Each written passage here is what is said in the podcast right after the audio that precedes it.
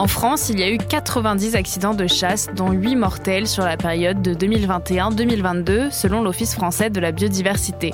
90 accidents qui auraient pu être évités grâce à des mesures simples, comme l'interdiction de chasser alcoolisé ou un jour sans chasse. En tout cas, c'est ce qu'affirment les associations de protection de l'environnement.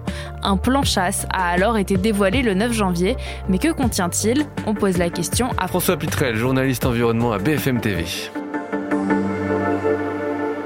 Alors ce plan chasse, il contient 14 mesures. Dans ces mesures, il y a beaucoup de mesures qui concernent surtout les chasseurs et leur sécurité. C'est-à-dire, euh, voilà, euh, imposer le port de gilets euh, fluo sur les zones de tir. Et puis il y a quelques mesures qui sont peut-être plus concernantes pour nous, les promeneurs. Eh bien, il y a cette interdiction de chasser avec un niveau d'alcoolémie ou de la drogue dans le sang. Donc voilà, ça paraît fou, mais jusqu'à aujourd'hui, il était possible de chasser avec un niveau d'alcool dans le sang. Pas de conduire, mais de chasser, oui. Mais donc voilà, c'est une chose qui n'était euh, plus tenable.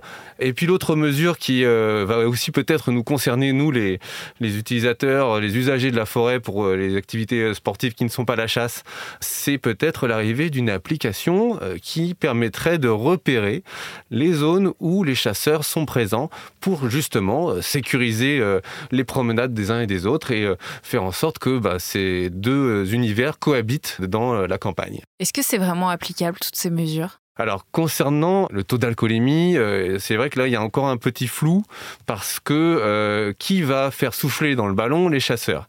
Il y a euh, l'Office français de la biodiversité qui est donc en gros la police de l'environnement qui est en charge de, surveiller les chasseurs, de regarder où est-ce qu'ils chassent, est-ce qu'ils respectent bien les normes de sécurité. Donc ça c'est un travail qu'ils font déjà.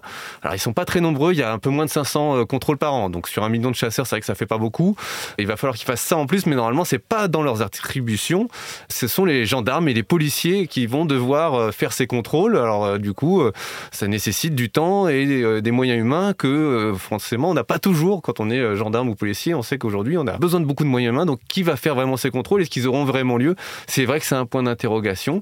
Et puis il y a l'autre point d'interrogation sur cette application. C'est vrai qu'elle elle pose pas mal de questions et en plus on ne sait pas vraiment quels seront ses contours. Et qu'en pensent les oppositions de tout ça? Alors les oppositions, elles sont euh, pas défavorables à la plupart de ces mesures. C'est juste qu'il en manque une grosse. C'est-à-dire que ces associations, elles avaient fait des sondages pour montrer que beaucoup de Français, euh, entre 75 et 80% sont plutôt favorables à une journée sans chasse qui serait le dimanche ou au moins une demi-journée.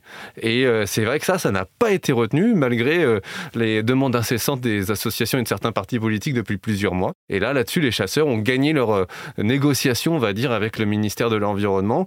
Après, attention, il y a énormément d'endroits en France où il est interdit de chasser le dimanche. Ce sont les forêts domaniales, les forêts qui sont propriété de l'État. Il est déjà interdit dans la plupart des régions de France d'y chasser le dimanche et les jours fériés. Donc si vous voulez vous promener et que vous voulez être vraiment sûr, vous pouvez aller vous promener dans une forêt qui appartient à l'État. Dans ces forêts, la chasse y est interdite le dimanche la plupart du temps. Merci d'avoir écouté ce nouvel épisode de la question info. Tous les jours, une nouvelle question, de nouvelles réponses. Vous pouvez retrouver ce podcast sur toutes les plateformes d'écoute, sur le site et l'application de BFM TV. N'hésitez pas à vous abonner pour ne rien manquer. À bientôt!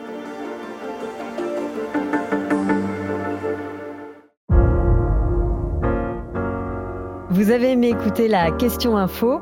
Alors découvrez le titre à la une, le nouveau podcast quotidien de BFM TV.